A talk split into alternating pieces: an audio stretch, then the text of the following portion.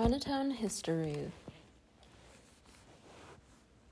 Due to famine, war, natural disasters, political instability, and economic opportunities overseas during the mid to late 1800s, 370,000 laborers, mostly men, left Cantonese speaking regions in Guangdong province in search of work.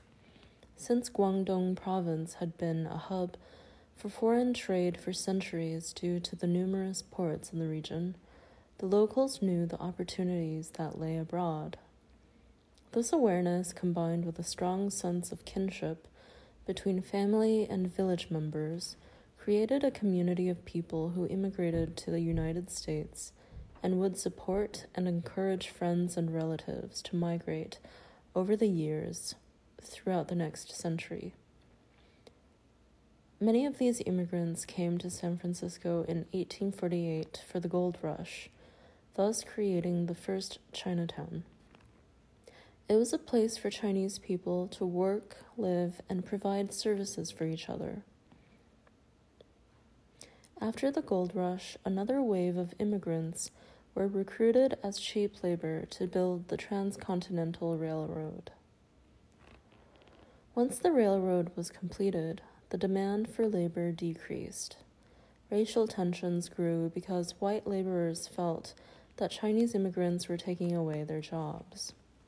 Politicians capitalized on this sentiment and passed a series of unjust and racist laws that restricted the ability of the Chinese to immigrate and assimilate into mainstream society.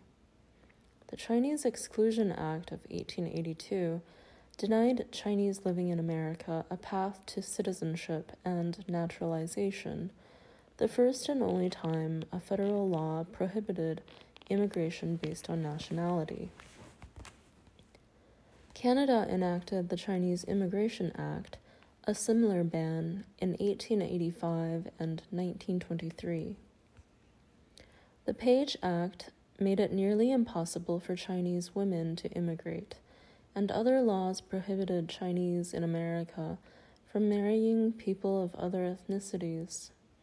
Together, these factors resulted in a mostly male bachelor society. Across the United States, Chinatown residents also faced arson, boycotts, and other violence from angry white laborers. Unjust alien land laws that barred Chinese from buying property as well as the overwhelming hostility, made Chinatowns the only safe places for immigrants to live and work.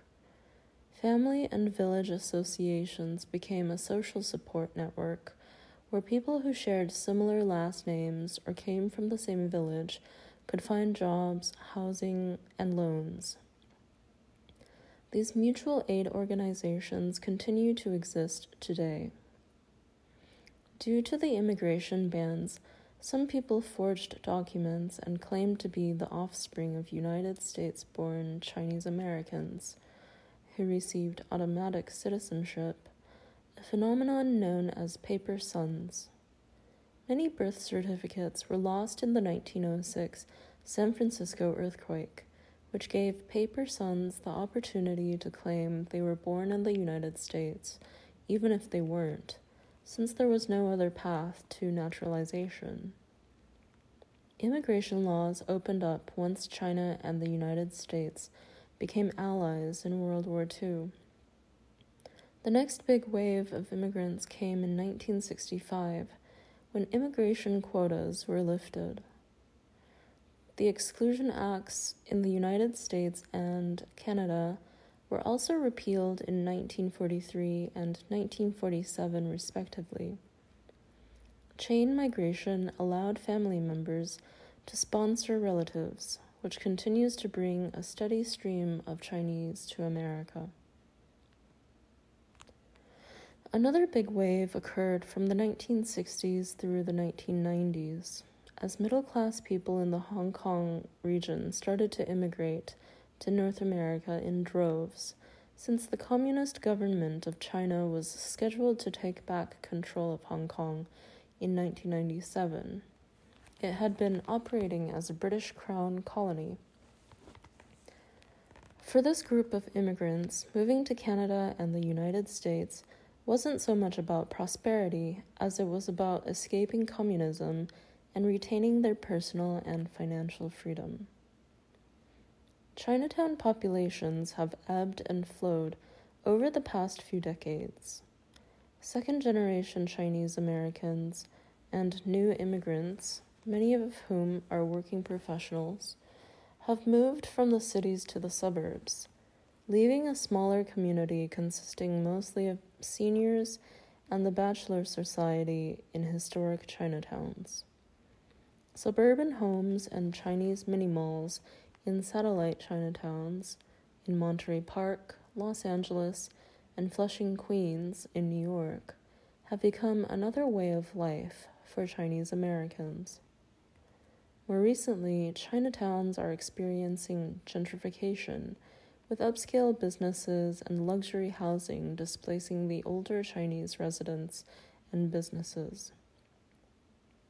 In cities like San Francisco, Vancouver, Los Angeles, and New York, residents, activists, and nonprofits are working hard to protect their vision of Chinatown. Even though Chinatowns are changing, they remain an important hub for many different people. For new immigrants, Chinatowns still serve as a landing pad as they start their search for economic mobility. For second and third generation Chinese Americans, it's a cultural touchstone, a place to visit for groceries or dim sum with their family. For locals and tourists, it's a place to get immersed in the vibrant culture and architecture. And for many of the people in this book, it's the place they call home. The seniors we've met have come to Chinatowns for various reasons. Each conversation has given us a sliver of history, which is often tinged with a fatigue and heartbreak that comes from having to start over.